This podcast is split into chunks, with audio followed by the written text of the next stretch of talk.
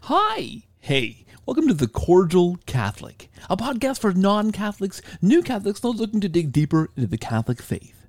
I'm K. Albert Little, an evangelical convert to Catholicism, and this podcast is born out of one particular idea.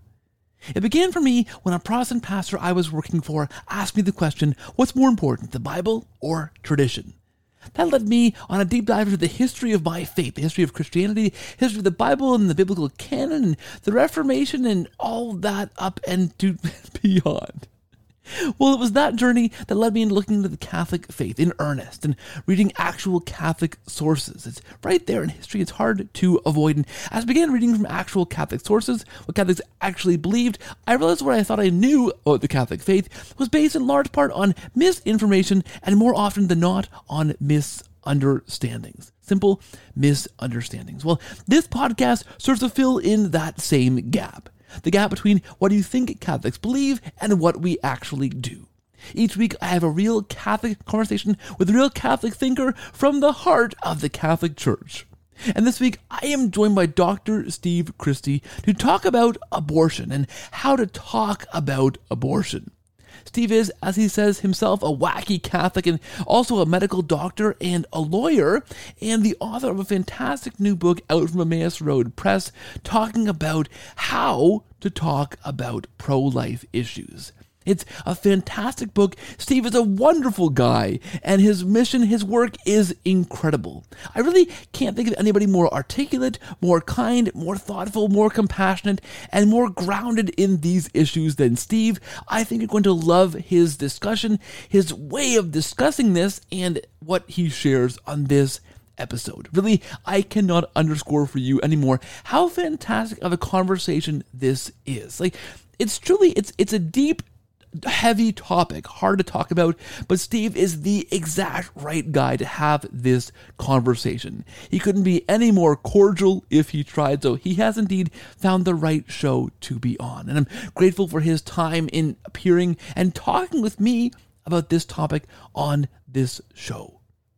This conversation and others on this program are brought to you by our patrons at patreon.com slash cordial Catholic.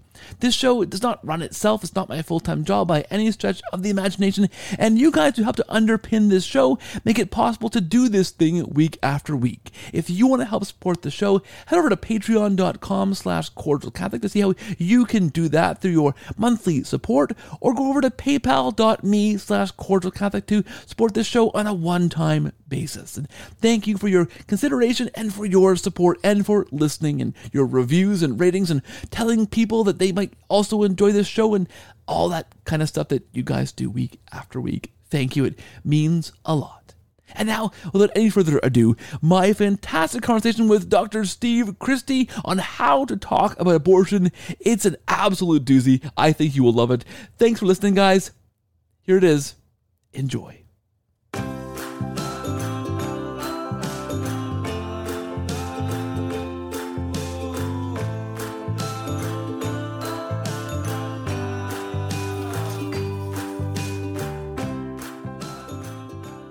Hey friends, welcome back to the show. Thank you for watching. Thank you for listening. If you're listening on podcast, please make sure you subscribe. Make sure you leave a rating and review on Apple Podcasts or on Spotify.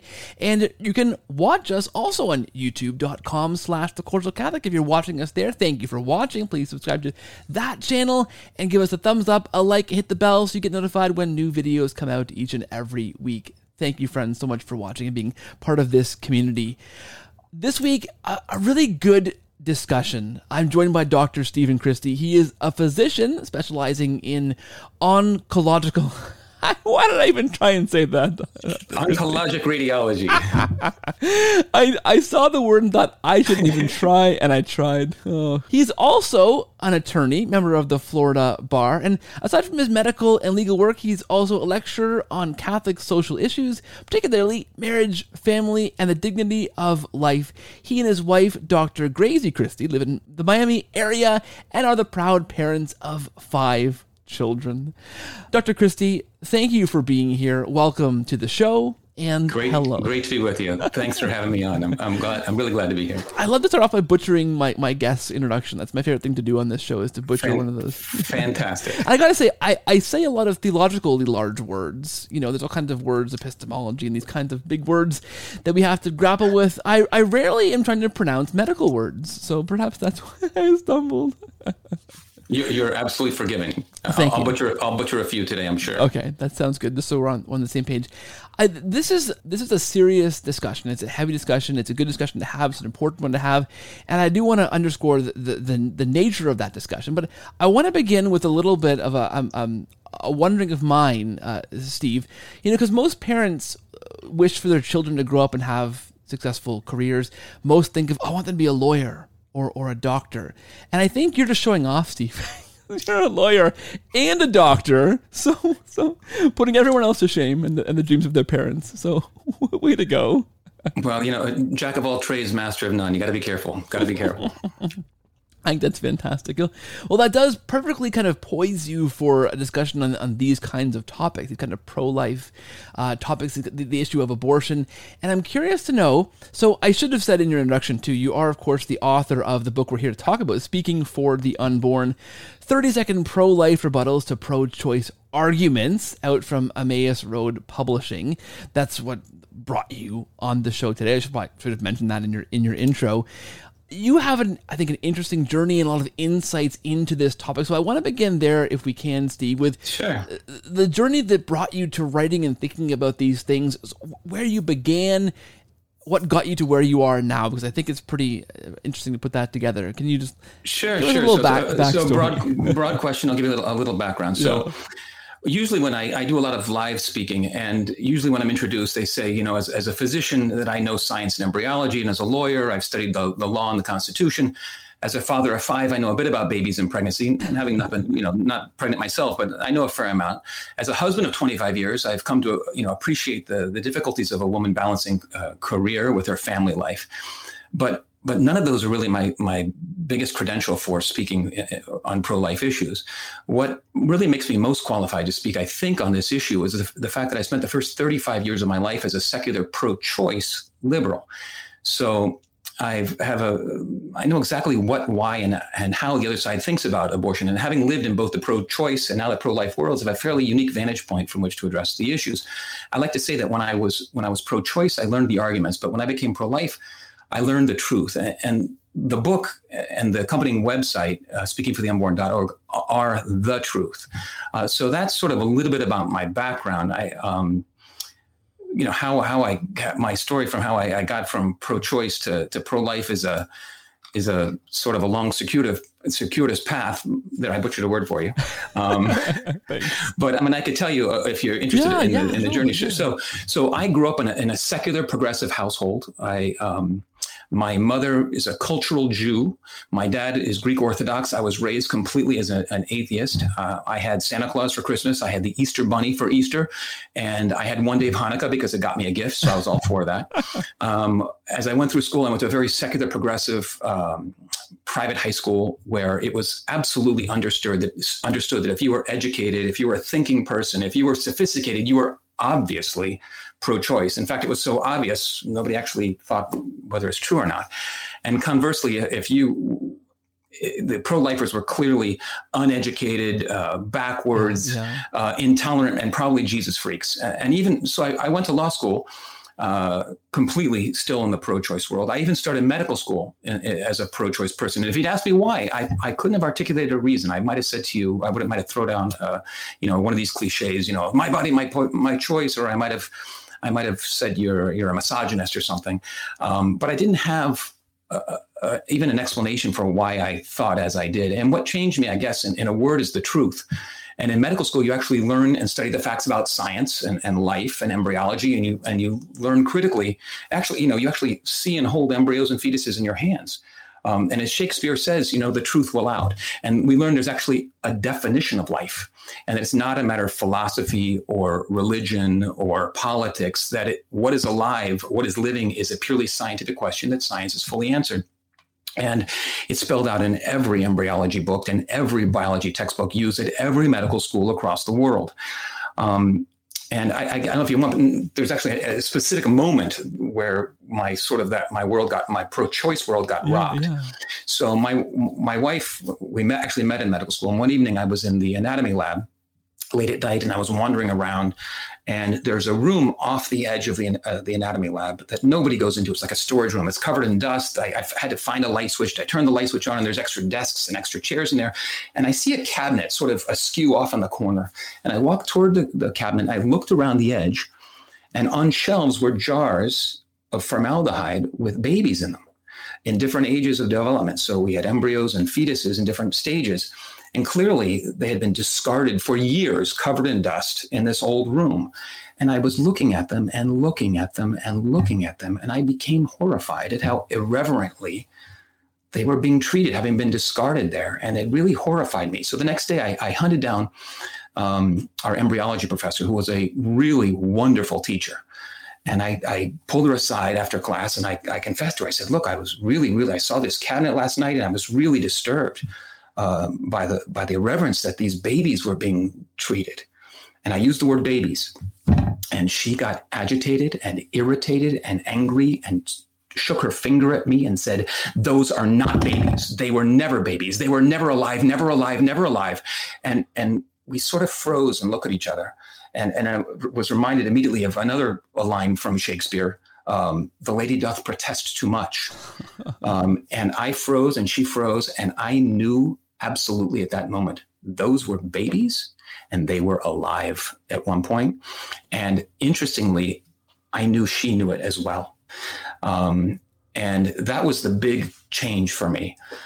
Uh, from there, actually, was began my OB, I actually began an OBGYN residency for for for two years, and and there, when you see uh, you know hold babies in your hands, when you actually study it, when when women miscarry, and you hold you know their their their dying little babies uh, in your hands uh, the truth is you can't deny the truth. The, the truth you know the, the whole pro-life movement is based on facts science and truth.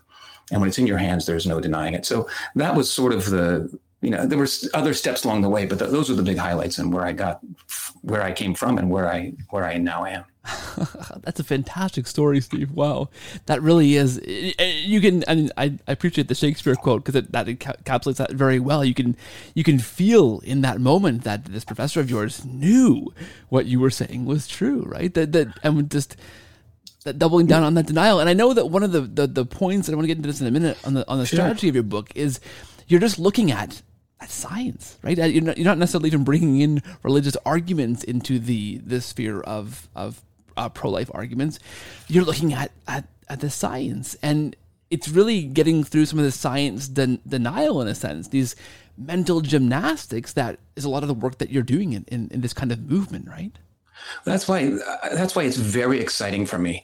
Um, I'll back up for a second. So this is a Catholic show, and I, I am a wacky Catholic who goes to mass every day. I was an atheist, but you know things change in life.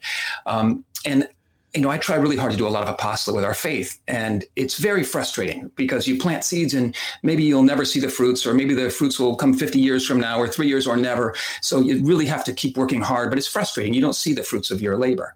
That's not the case in the pro life world. Uh, it's shot if you know your arguments and you've studied you, you, know the background materials you need to know it is a shockingly winnable um, cause to be on and it's very exciting to be on the side fact science and truth win out you know almost every single time. Uh, maybe twice in the last three years have i actually not gotten through to a, a, pro-choice person.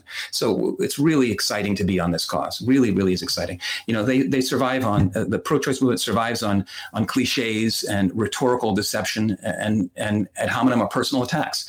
And there's really nowhere to go uh, on their side. And, and they they unable to articulate their views uh, and uh, which is what actually led to this book for me is I, I found that the pro-life side, we sort of knew abortion is wrong, it's wrong, it's wrong. And that's great to know, but that's not enough to sustain a movement.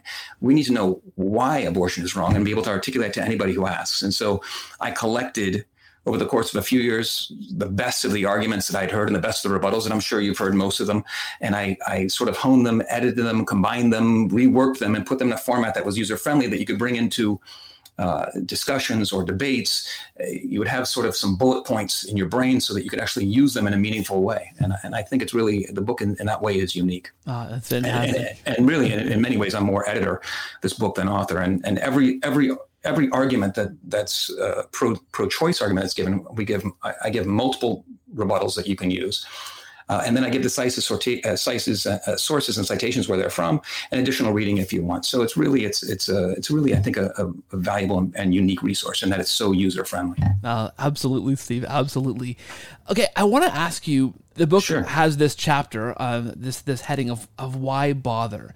Now, I'm thinking of places. I mean, I think that that good news is that maybe this chapter is a little bit outdated already because in the states we're already seeing movement in this area, which is great. I mean, great to have a book on this topic become slightly outdated at least in, in that sense because there is suddenly this movement in in the states. And I don't want to I don't want to date this show too much by putting it in in time and space. I want it to be accessible even after whatever happens in the states eventually happens sure. because there are places like up here in canada where i am or or say other places in, in, in europe united kingdom where there's lots of listeners in ireland uh, all around the world in japan where we have a fan base different places where people listen to this show where this seems like the idea of abortion a, a settled topic I'm thinking of here in Canada where really uh, the the coverage of the abortion discussion in the states from a Canadian point of view is is so one-sided from all of our all of the national news outlets that you'd think that is just a settled debate. Well, of course, abortion should be fully legal for for for women at, at all stages. You know, the, the, these silly Americans even talking about this is is just so silly. For for places where listeners like that might be coming from, where where for us in, in this country and other places around the world, this seems like a, a non-issue. Like abortion is fully legal, at, you know, and di- different kind of restrictions, but it's fully legal. There seems to be no winds of change happening. No, no will of anybody in that country to, to, to change things. Why? Why, in your opinion, should people who are pro-life, people who are like ourselves, why why speak out in those cases when nothing seems like it ever could change?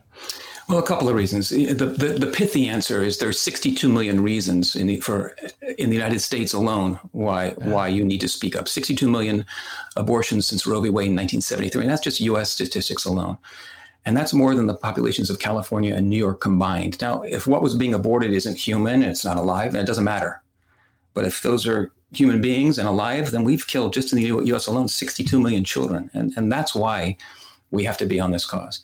The other exciting reason, as I alluded to before, is where the pro-life movement has tremendous momentum right now in the, in the United States. The, the, press, you wouldn't know that by reading the press, but the fact is, the laws are changing. If the leaked opinion from Dobbs in the United States Supreme Court holds, which most experts think probably will, uh, we're going to actually have had um, um, a sea change has happened would have happened in this country that abortion would not be federally illegal in the United States, but now it's no longer federally federally protected, so that it goes to the states. And we have probably in the United States around 26 states that will uh, severely restrict abortion or or prohibit it. Will probably be around 14 or so states that will allow it, probably up until the moment of birth, like California and New York and in between eight or 10 or 12 somewhere there are states that are somewhat unknown so there is there is real legal momentum going on and if you dig into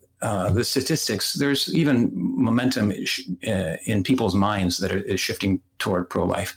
And you can look at polls, and depends how the polls are asked. But in the United States, for instance, it's about 75% of people um, from all political persuasions and whether they're pro-choice or pro-life uh, are support a ban of abortion after 12 weeks, for example.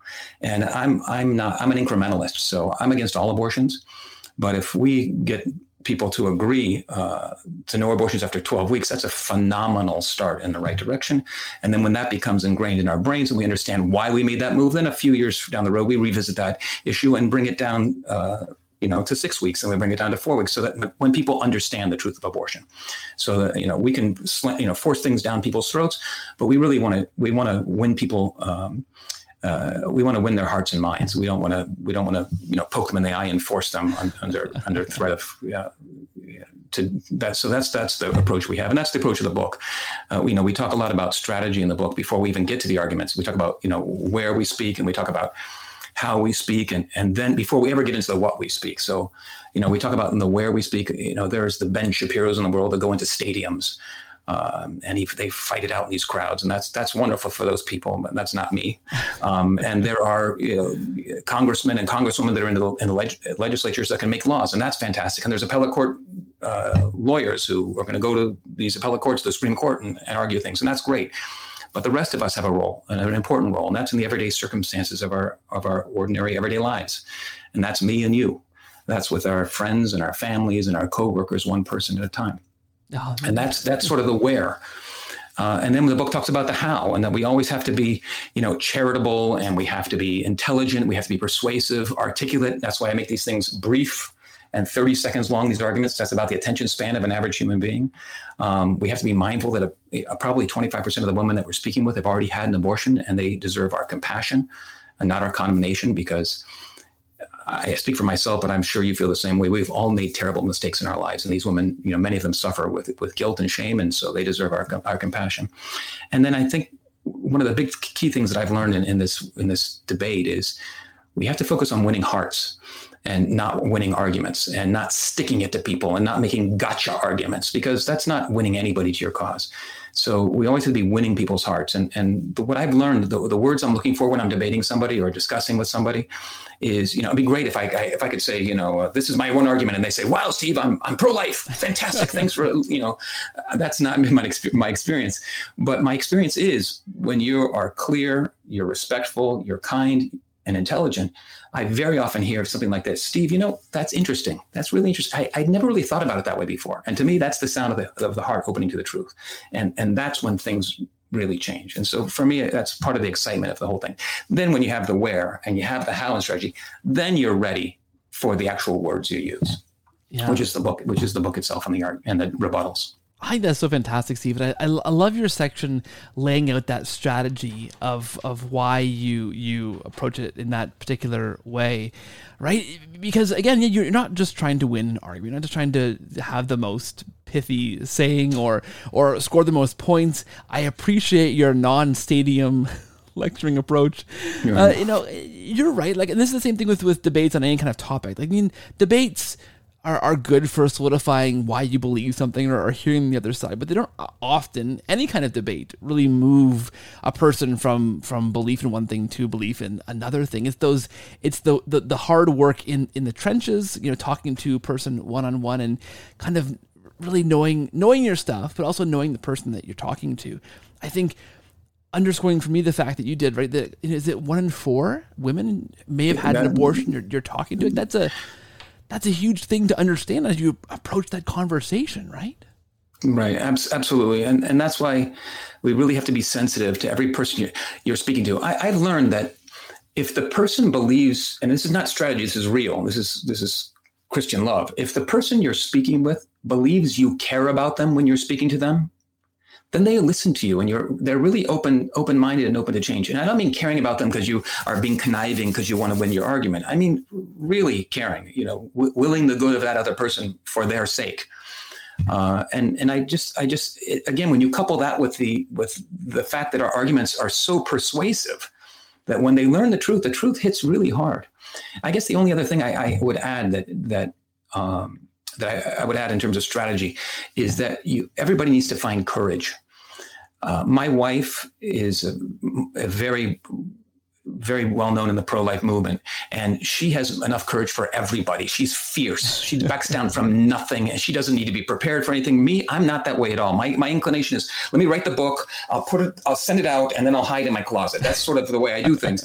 And and you know, for, for you were kind enough to have me on on your show here, but before I come on the show, I'm sweating and I'm nervous, and I have to calm myself down and some take some deep breaths because it's not my instinct to get out there to do these things. But we have to have courage. And 62 million children who can't speak need us to speak for them. So that's the other thing. Just that I always say, everybody, you have to muster a little bit of courage. And it doesn't mean to go into the stadiums. It means to talk with your your your brother who, who doesn't agree with you, to talk with your friend when the, when the moment is right. But you have to get out of your comfort zone to do that. And I think that's just one more piece of strategy I think is really important. Yeah, I think that's fantastic. It's fantastic. I want to begin. Um, well, I keep saying I want to begin, but I want to dig into these actual yeah. some of the actual arguments here. And, and, the first one that I think a discussion like if somebody you know pops this up on YouTube and sees you and sees me, sees two white men talking about this conversation, the first often thing they might come out, out of their their in their mind, out of their mouth, might be, "What are two men?" Right? Two two right. two white men doing talking about this sure. topic. What right do we have to talk about this topic? Um, what do you i think of all kinds of ways of, of beginning to to address that but where would you begin with a with a kind of a rebuttal right out of the gate or a comment right out of the sure. gate like like that steve? So there's there's three sorts of arguments that i that i'm that i hear a lot being a man. And the first one is the the no no uterus no opinion. Who do you think you are a man talking about women? And i i like to talk about social justice because social justice resonates with everybody on all sides I tell them is I, I always echo the words of Martin Luther King and Abraham Lincoln. I, and I say that would be it would be both cowardly and immoral to, to permit yourself to be silenced on critical moral issues um, based on you know your skin color or your sex and your religion. And any arguments to the contrary are sexist and bigoted and racist. And I find that when people are accused of being sexist, bigoted, and racist, they tend to be quiet. And I can get them, you, know, you have quotes by, you know, Lincoln to sin by silence when they should protest makes cowards of men. Or a man, uh, Martin Luther King says, a man refu- uh, dies when he refuses to stand up for justice. So the idea that, that, that you know I, that this is a human issue. This isn't a gender issue. That that's the first set of arguments. The other argument I get is that is as a man is I'm personally a misogynist. That I don't I don't like women. I don't care about their health. That for some reason I have no regard for my wife's health or two of my children are are are women. And I, I don't care about my daughters. And and so I, I have a line that I use for that. When people say that I'm anti-woman I tell them I'm not anti-woman. I'm, I'm just anti-killing. And since a, you know a, about this year 300,000 baby girls will be killed in the US alone. Um, my objection to that is fiercely fiercely pro-women that's the second category arguments. And the third category I get every once in a while is that the actual movement itself, the pro life movement, is a movement of men subjugating women, which is nonsense. And, and you could give them just a few statistics. And that first, men are less opposed in polling to abortion than women are. Two, the volunteers, the people actually active in the movement, the volunteers are almost exclusively women. If you go to a crisis pregnancy center, they're all staffed uh, by women. And the leaders of every national pro life group in America, I, I can't think of one exception, are all women. So this is a, lo- a, movement led by women that let me do some speaking, uh, let me join their ranks. So the idea that this is just a movement of men subjugating women is, is nonsense. So those are the three arguments that I, I get as, as being a man. And you need to be, as a man, you need to pre- be prepared for all three. Yeah, yeah, I think that that's well said, Steve. I guess one of the places that this discussion begins, I mean, that that argument even has a leg to stand on, is the fact that that uh, you know the, the unborn are not seen as human, right? I think that probably is the is the the crux of this. I don't know. Maybe I'm maybe I'm wrong, but the crux of this discussion is the fact that these unborn persons are not seen as as human, and therefore it becomes a women's health issue. It becomes an issue of you know, why can you speak to this? It's not a, an issue of killing; it's an issue of women's health, and this is a not a human. It's something that's growing inside of them, or or, or some such kind of argument like that. Is it safe to say that the, the, the crux is really the idea of the unborn being a person? Does that, that make sense? They're, they're, they have a million arguments they throw at you, right. which are unscientific. Uh, they're usually personal attacks or they're cliches, you know, reproductive justice. And I say to them, what do you mean by reproductive justice? And they just repeat it, reproductive justice. And I, I would say to them, do you know what justice is? Giving each person their, their due, that there's two people there. But if you start off with the, you know, it's not alive, it's not a person, it's not a human, those again, and we talked about i talked about this before that what's alive is not a, philosophical question it's not a religious question it's not a political question and it's it's a scientific question that science has fully answered and it's an argument that the pro-choice movement lost years and years ago. So it's just a clump of cells or i read this week about uh, medical abortions eliminating pregnant this is the newest one i heard was pregnancy tissue. That was the i think new york times actually was pregnancy tissue or, or washington post was pregnancy tissue. So these are these are false arguments, and you just need to be clear to them what the science is. Um, one of my favorite poll uh, studies came out about a year and a half ago. It's a it's a um, survey done of over a thousand worldwide medical institutions, and they have almost 6,000 biologists responded to a survey. And one of the main questions was Does human life begin at conception? And a full 96% agreed that life began, begins at conception. Um, and what's really funny is the pro choice movement was very upset about this. And they said this clearly is a biased study. And in fact, it is a biased study, but it's biased against the life side because nearly 90% of these biologists self describe themselves as liberal self describe themselves as pro choice, and a majority des- uh, describe themselves as being non religious. So I always say, let's stick to the most basic scientific fact in this, in this debate, and that life begins at conception. And when they say it's not a human, you know, being human is not a matter of degrees. You're either human or you are not. And that thing growing in your uterus is not a, you know, an eggplant and it's not a bicycle. We, we know what it is. Uh, so again, I just come back to them with, with simple facts. There is really one legit. I mean, we, there's a million arguments they make, and I have we refute all of them. So, we, and we can happily go through all, as many as you like. but one, yeah. the the the real the only real legitimate discussion in my mind, having done this a long time, the, the legitimate discussion have has to do with balancing a woman's autonomy and bodily integrity versus the rights of the child within her uterus. And those are both legitimate issues to discuss. Uh, I mean, as men, we've, we've got to be careful talking about this, but I, I, am very big into my own bodily integrity and autonomy. And I feel very strongly about my wife's bodily integrity and autonomy and my two daughters. Um, but like everything else in life, there's a balance that we have to find. And, you know, the right to swing your fist ends just before it hits my nose. So when somebody talks about the, you know, the my body, my, my choice arguments, I, I, agree where I can, and I tell them that I fully support the right of a woman to to control and do what she wants to her own body.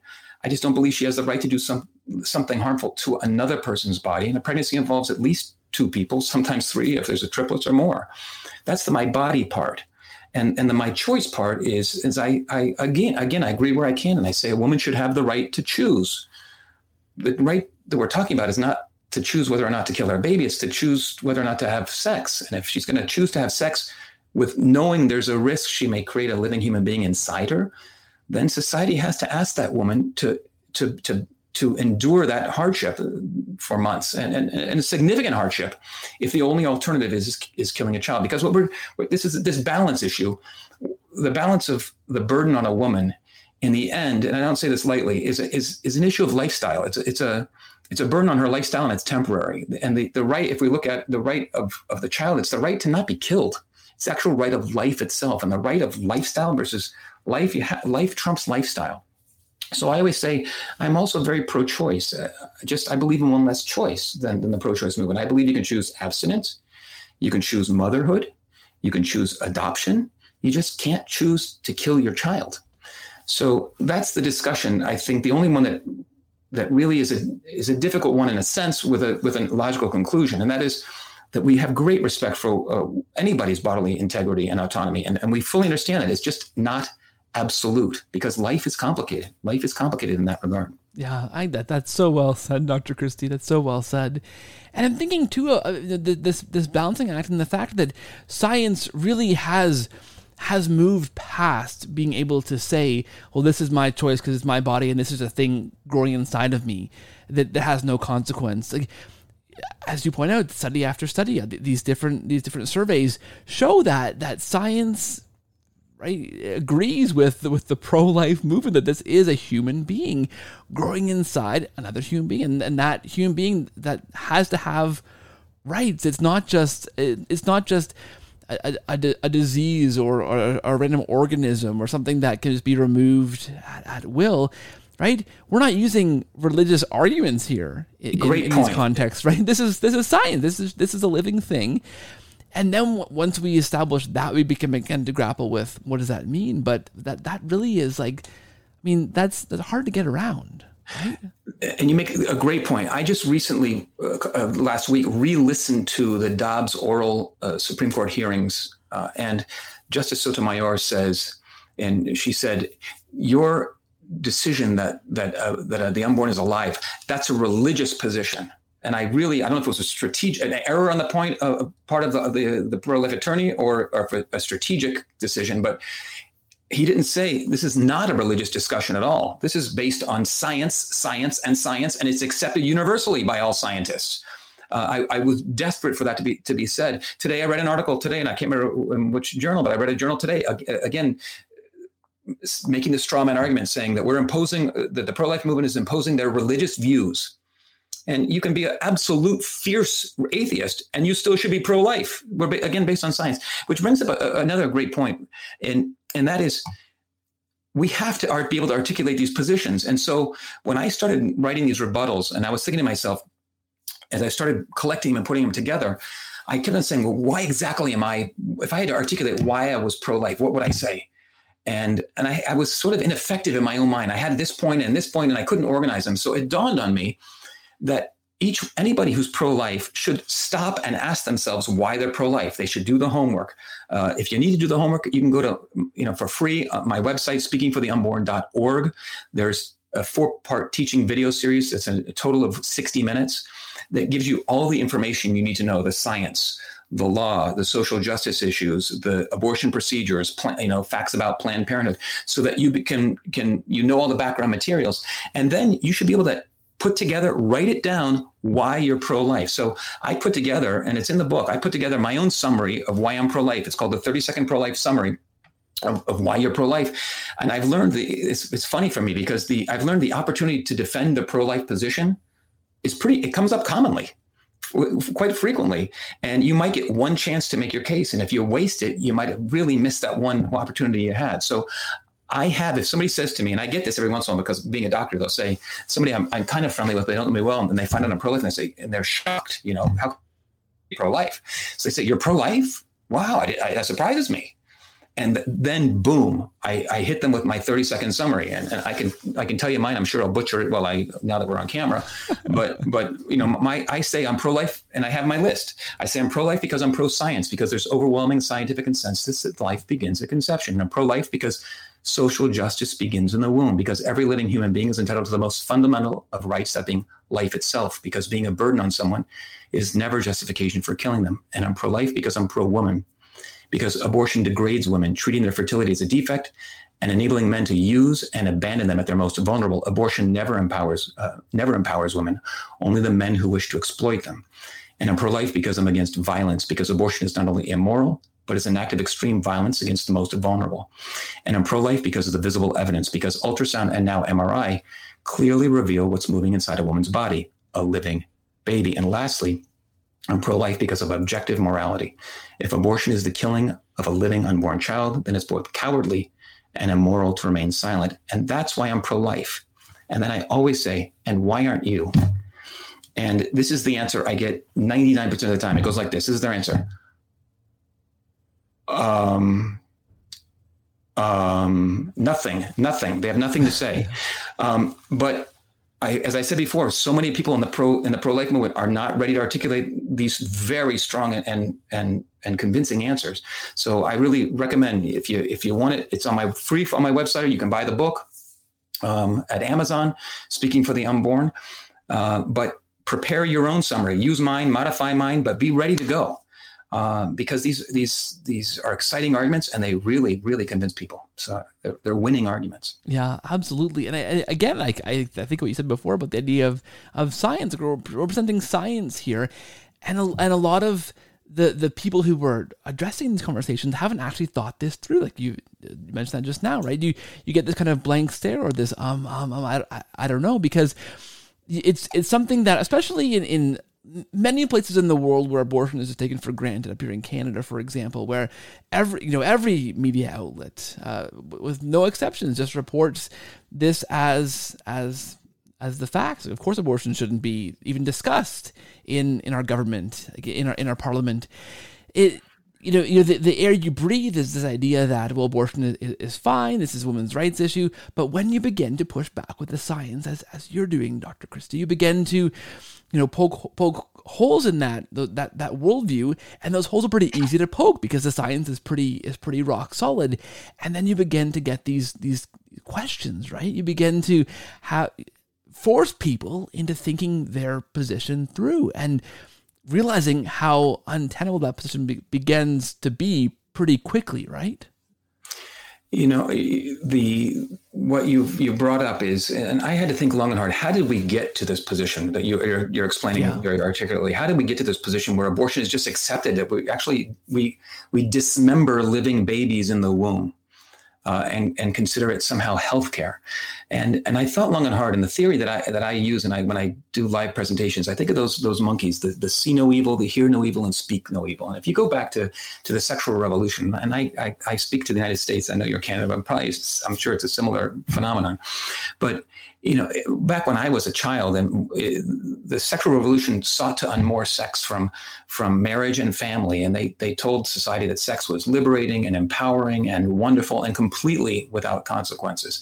And as it turns out, there were some rather serious consequences, not the least of which was this surge in unwanted pregnancies, and it left those sexual revolutionaries two choices they could say, wow, we, we messed up. This experiment backfired. We, we got to go back to traditional values.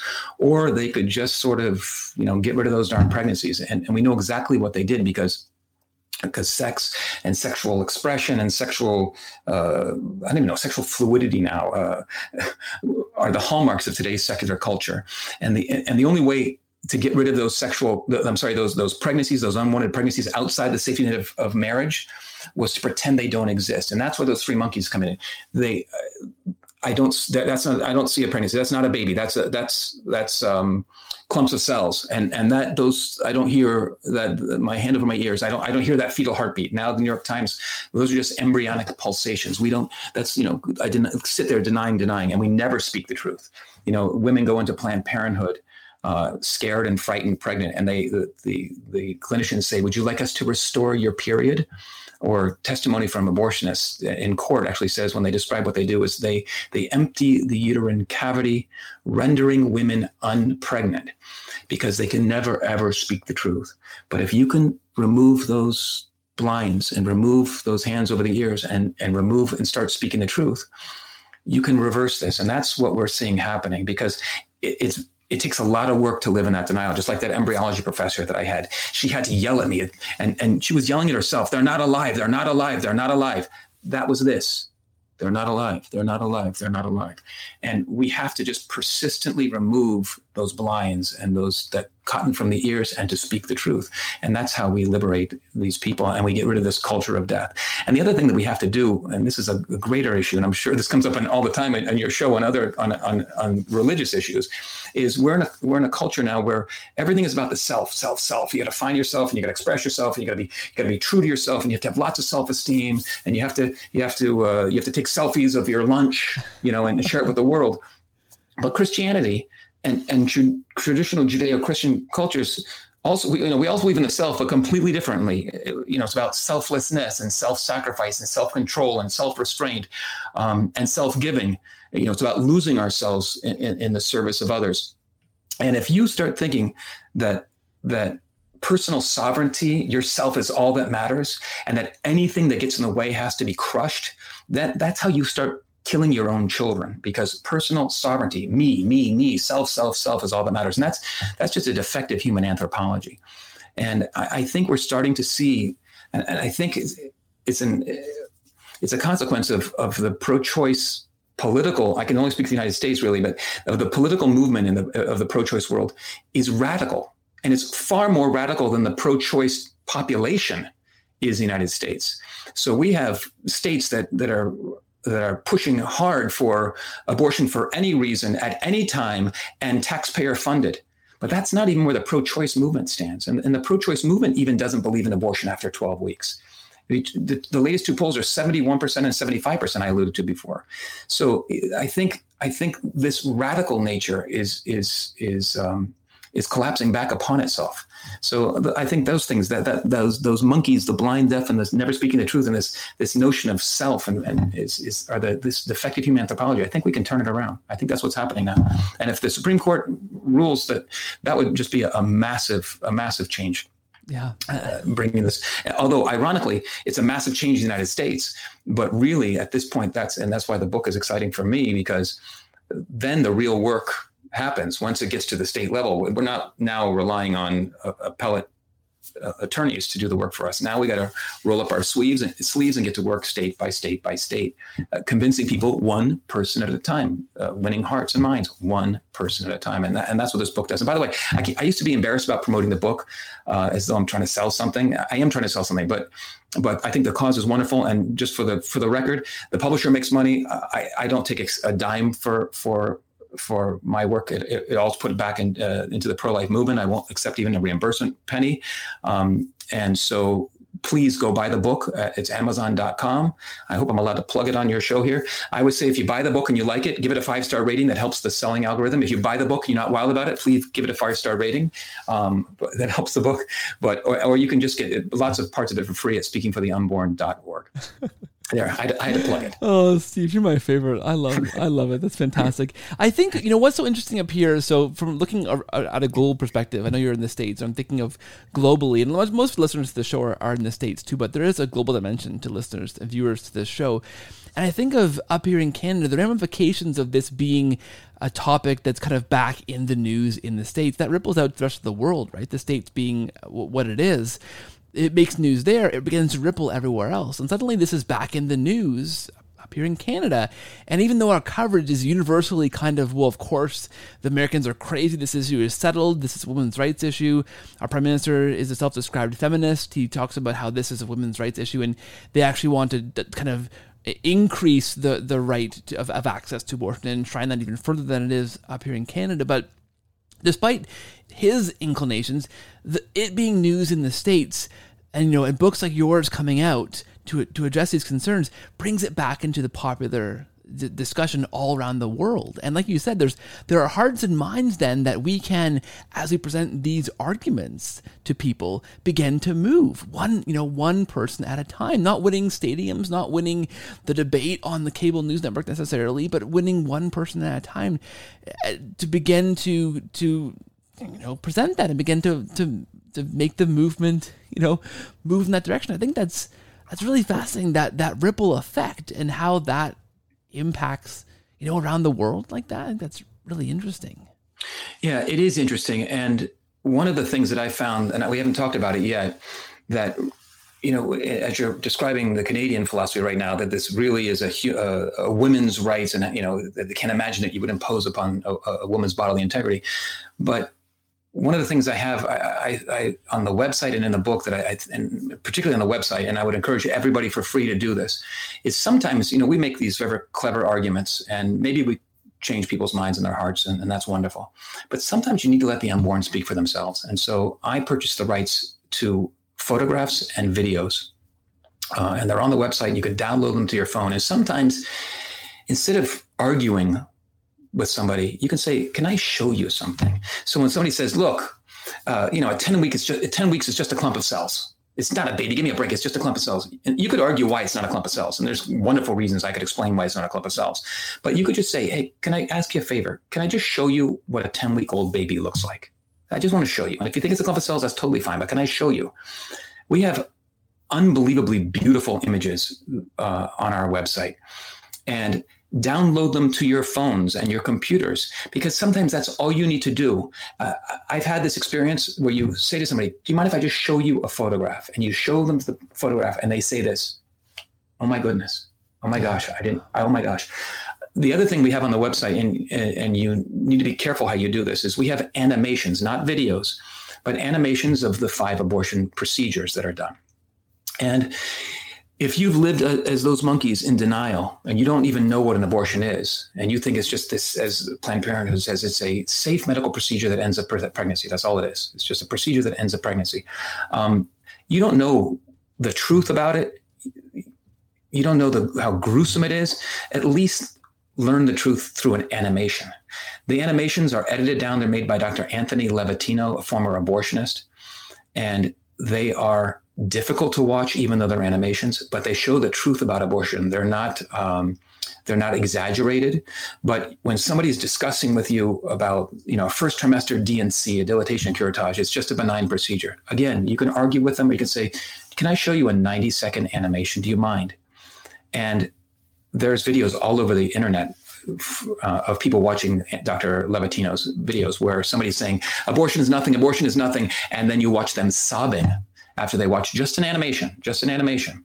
So again, if you want to get to people's hearts, use the truth and and and don't no gotcha arguments no fighting with them. Don't get hot under the collar but be kind compassionate use your rebuttals that you have but sometimes use those those those animations. One of the things we have is a, is an ectopic pregnancy an intraoperative video at only eight weeks. And it's a I, I would ask you to go to speakingfortheunborn.org and look at it it's a beautiful video of a baby's uh, head nose arms ears hands, feet, fingers, toes moving around. Eight weeks. There's no clump of cells. You can't help but say baby when you see that, and it breaks your heart. I don't care if you're pro-choice or pro-life; it breaks your heart when you see this video. And I put that in there because this this baby who who couldn't live has probably done more to save uh, babies in this country than I could ever ever do. So sometimes let the let the let the unborn speak for themselves as well.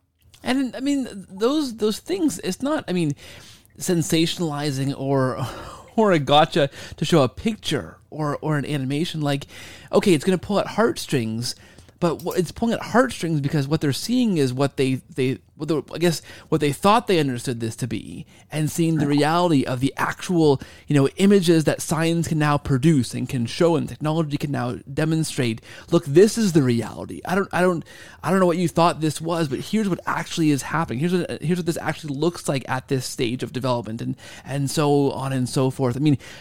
That's going to tug at heartstrings, you know, quote unquote. But by showing the truth, right? Right. At the same time, you're still going to have to deal with the nonsense issues, uh, the nonsense arguments, because people are so used to these cliches um, that they throw at you that you have to still be able to articulate why they are wrong. So, uh, whether it's you know one of the classic ones we get all the time, and especially in the United States with our current president, is you know um, we should never impose our personal beliefs on other people. Yeah, yeah. And I, I, get that all the time. It's one of these cliches. You can't impose your morality. Who are you to impose your belief system, your morality, which is a nonsense issue. And and I, I and I tell them, look, we all believe in imposing morality and we all do it every single day on critical moral issues like rape and murder and theft and child abuse. We never rely on each person's individual moral code to decide what they should do. We declare to the world that those behaviors are repugnant, they're immoral, and if you do them, we're going to throw you in jail. Um, so the idea that we don't impose morality is nonsense. We do it on every single person every single day. And and I try not to get too political, and, um, but our, our, current sitting president, who who goes on and on about being devoutly Catholic, and I don't want to criticize somebody else's faith, but but when you're in a position of of speaking as you are for for your faith in that sort of position, and when you say that I'm personally pro-choice, but who am I to impose it on other people? It's a nonsense argument. It needs to be called out. And the classic argument that I've heard many times, and I include in the book, is that's the equivalent of saying, you know, I'm personally against slavery. I would never, never, never own a slave. But if, if you if you want a slave or two, that's you know, who am I to impose? You can have a slave or two, beat them if you want. I, I don't I wouldn't beat my own slaves, but if you want slaves and you want to beat them, you can do that. You know, these are nonsense arguments, but just like these important scientific arguments, we have to be able to to deal with their the nonsense arguments. And and there's 50 of them, uh, uh, you know, the, of the arguments they make that I've listed in the book, and, and whether it's uh, this idea of imposing morality or whether um, if a baby doesn't know they're being being injured, then then it's not immoral. So you, if they're not sentient, it doesn't matter. And again, you can deal with these arguments at any single point. I, I tell them it's the same thing as you know, if a, if a young woman is passed out drunk from alcohol at a fraternity party and three men molest her, but she doesn't know it, does that make their actions moral? No, a, a, an immoral act is immoral whether or not it's it's felt or somebody is whether they're aware of it, or the arguments of uh, it's best left to a doctor uh, and the woman and and again we talk about an immoral act cannot be made moral by the assistance of anybody no more so than if the doctor just said to you you know you might want to drown your two year old baby an immoral act is immoral period so uh, you have to deal with these sort of i don't call them useless arguments but the ones that are, are not well thought out um, so the, the the autonomy arguments you have to be delicate with. These other ones you can really learn quickly and, and have your your canned answer for. And, and there's other issues that are, uh, again, you have to be very delicate. And one of the ones, it's interesting, rape and incest account for less than one half of 1% of abortions, but it's one of the first arguments I'm right. ever given. Yeah. Um, and so, on one hand, because it's such a tiny issue, you can really dispense with it quickly. But I always say to somebody, and in fact, I've been criticized in the book by a couple of people who wrote to me, and, and the second edition will fix this. And I, I, I like criticism because I want to get better. They said, you know, I, that I didn't sound sensitive enough to the issue of rape in the book. And I went back and looked at my rebuttals, and I, I think they're right. Um, and that when somebody brings up rape, yeah, maybe it's only one half of 1%, but if the person bringing it up to you, maybe a person who experienced rape, a, a, an unimaginably violent uh, act against somebody that if it hasn't happened to me or you can't possibly appreciate it. So we need to be very sensitive to that issue. So when somebody brings up rape and uh, rape uh, as one of the arguments, the first thing I do is I make sure I'm very sensitive. Again, not to be conniving from a strategic standpoint, from but from a Christian uh, act of love and compassion that the person I'm speaking to may be suffering terribly. So you have to approach that with real caution and, and kindness and tenderness. But then I, I, I you point out that a couple of things. One, you point out that it's less than one half of one percent, and we don't make general rules based on the rare exception. That's not how laws work. Um, and and one of the things I say, I said, if your objection to abortion is based on rape and incest, then I say congratulations. We have we're, we agree we're pro-life on 99.5% of cases together, and that's exciting. It's great to know they're pro-life if that's where they stand. Uh, and then then if I if I can get to the issue the, the the crux of the issue in rape. But again, I'm very careful now about when I bring this up for somebody that may have experienced experienced rape. As I said, there really are no situations in life when a when a, an act of terrible violence is ever fixed by another act of terrible violence. And a child is a child irrespective of how they were conceived. And it's always moving. If you ever go to the March for Life here in the United States, you'll have lots and lots of women who are holding signs saying, I was conceived by rape. Um, and they feel their lives are, are, justified and they're very glad they're alive. And I have tremendous, tremendous respect for the mothers who endured uh, that horrible act, but had the courage uh, to not then bring the revenge out on, on that poor child. Yeah, I that that's very well said and an important, I mean, an important point to make. Right, that is one of those things that is so often brought out in when you talk about abortion, right? Even though it it, it accounts for a very small percentage, right, or half a percentage, uh, in in fact, right? It's one of those things, one of those those kind of outlying cases that seems to be brought out to kind of undo the entire thing. The other thing I'm thinking of is the idea that, like, you know, society is best is best fit if these women just have abortions. Like the unwanted babies and society are best fit. Why are we forcing women to raise their babies in a society where they, they can't afford to or they can't take care of the babies?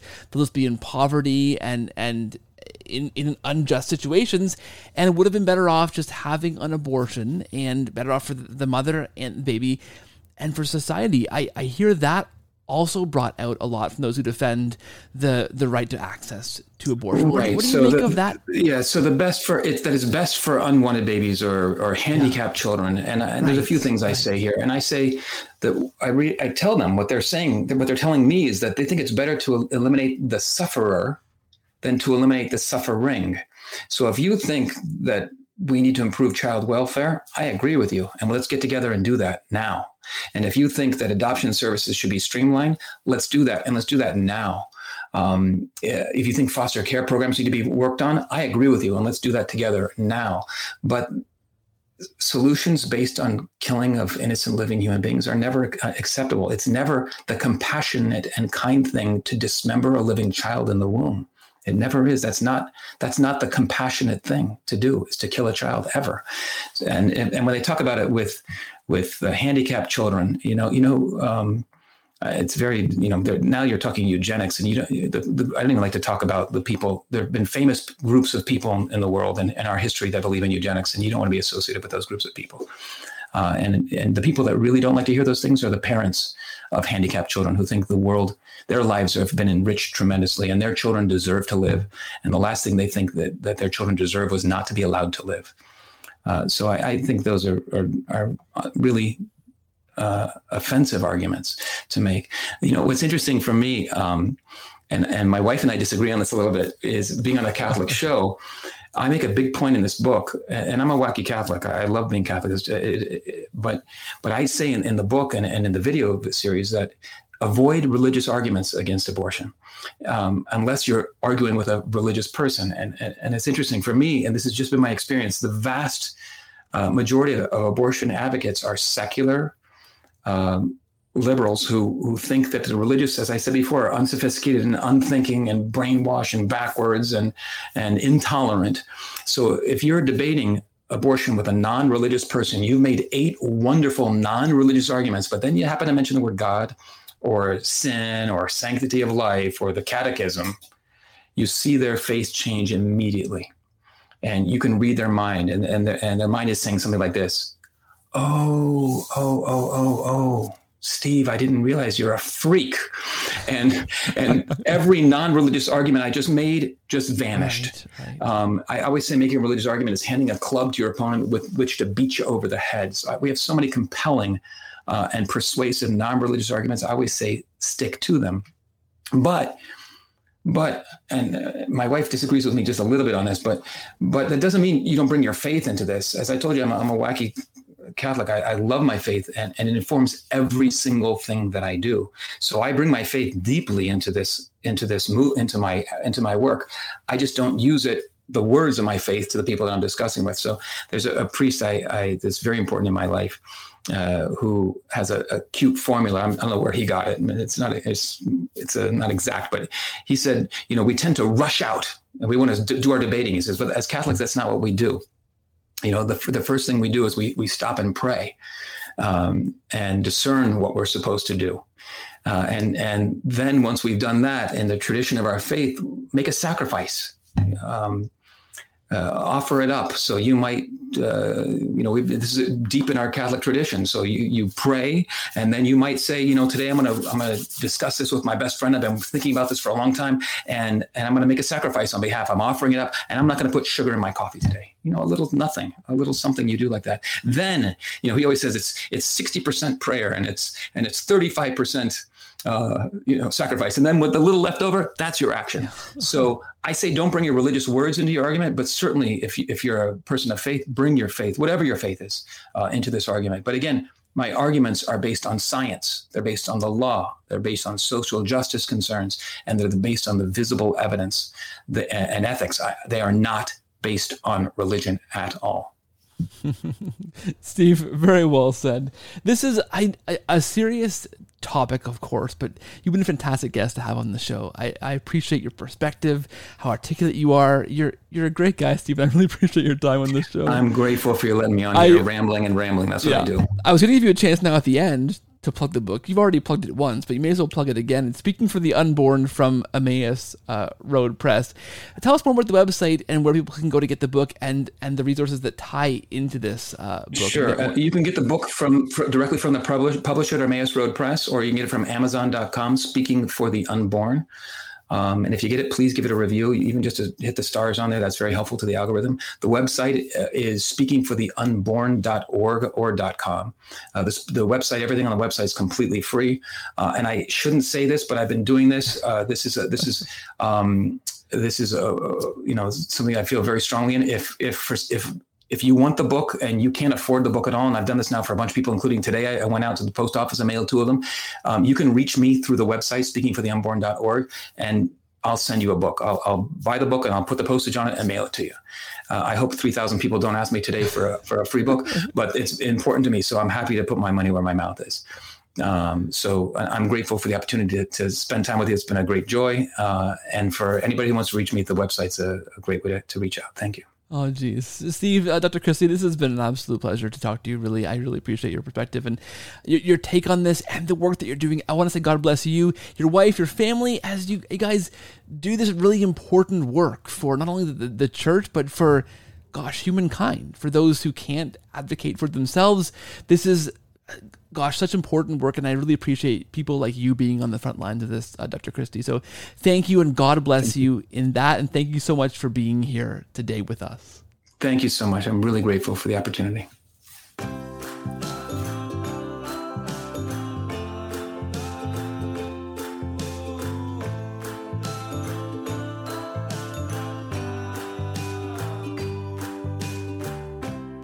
Well, there you have it, friends. My conversation with Dr. Steve Christie on how to talk about abortion.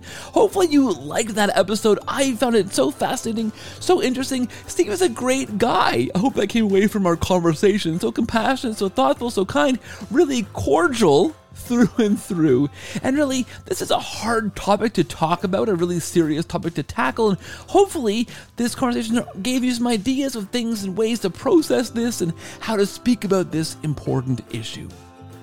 Check out Steve's website and links to the book in the show notes for this show in your pod catching app, or head over to thecordialcatholic.com for our website, and show notes are there as well do reach out to me at cordialcatholic at gmail.com. Let me know who you are, where you're listening from, and why you listen to this show. I love hearing your feedback. We're on social media at Cordial Catholic on Instagram and on Twitter, The Cordial Catholic on Facebook. And to watch what you're hearing, head over to youtube.com slash The Cordial Catholic. To support this show, head over to patreon.com slash cordial catholic or paypal.me slash cordial catholic for a one-time donation. Those links are also in the show notes as well. If you want to help to consider supporting this show, please do. Please pray about that and think about that. And if you want to help this show to keep going and growing, please do support the work of this show. Thanks for listening, friends. Please pray for me. Know that I'm praying for you too each and every week. And I'll talk to you again next week, friends. Thanks for being here. God bless.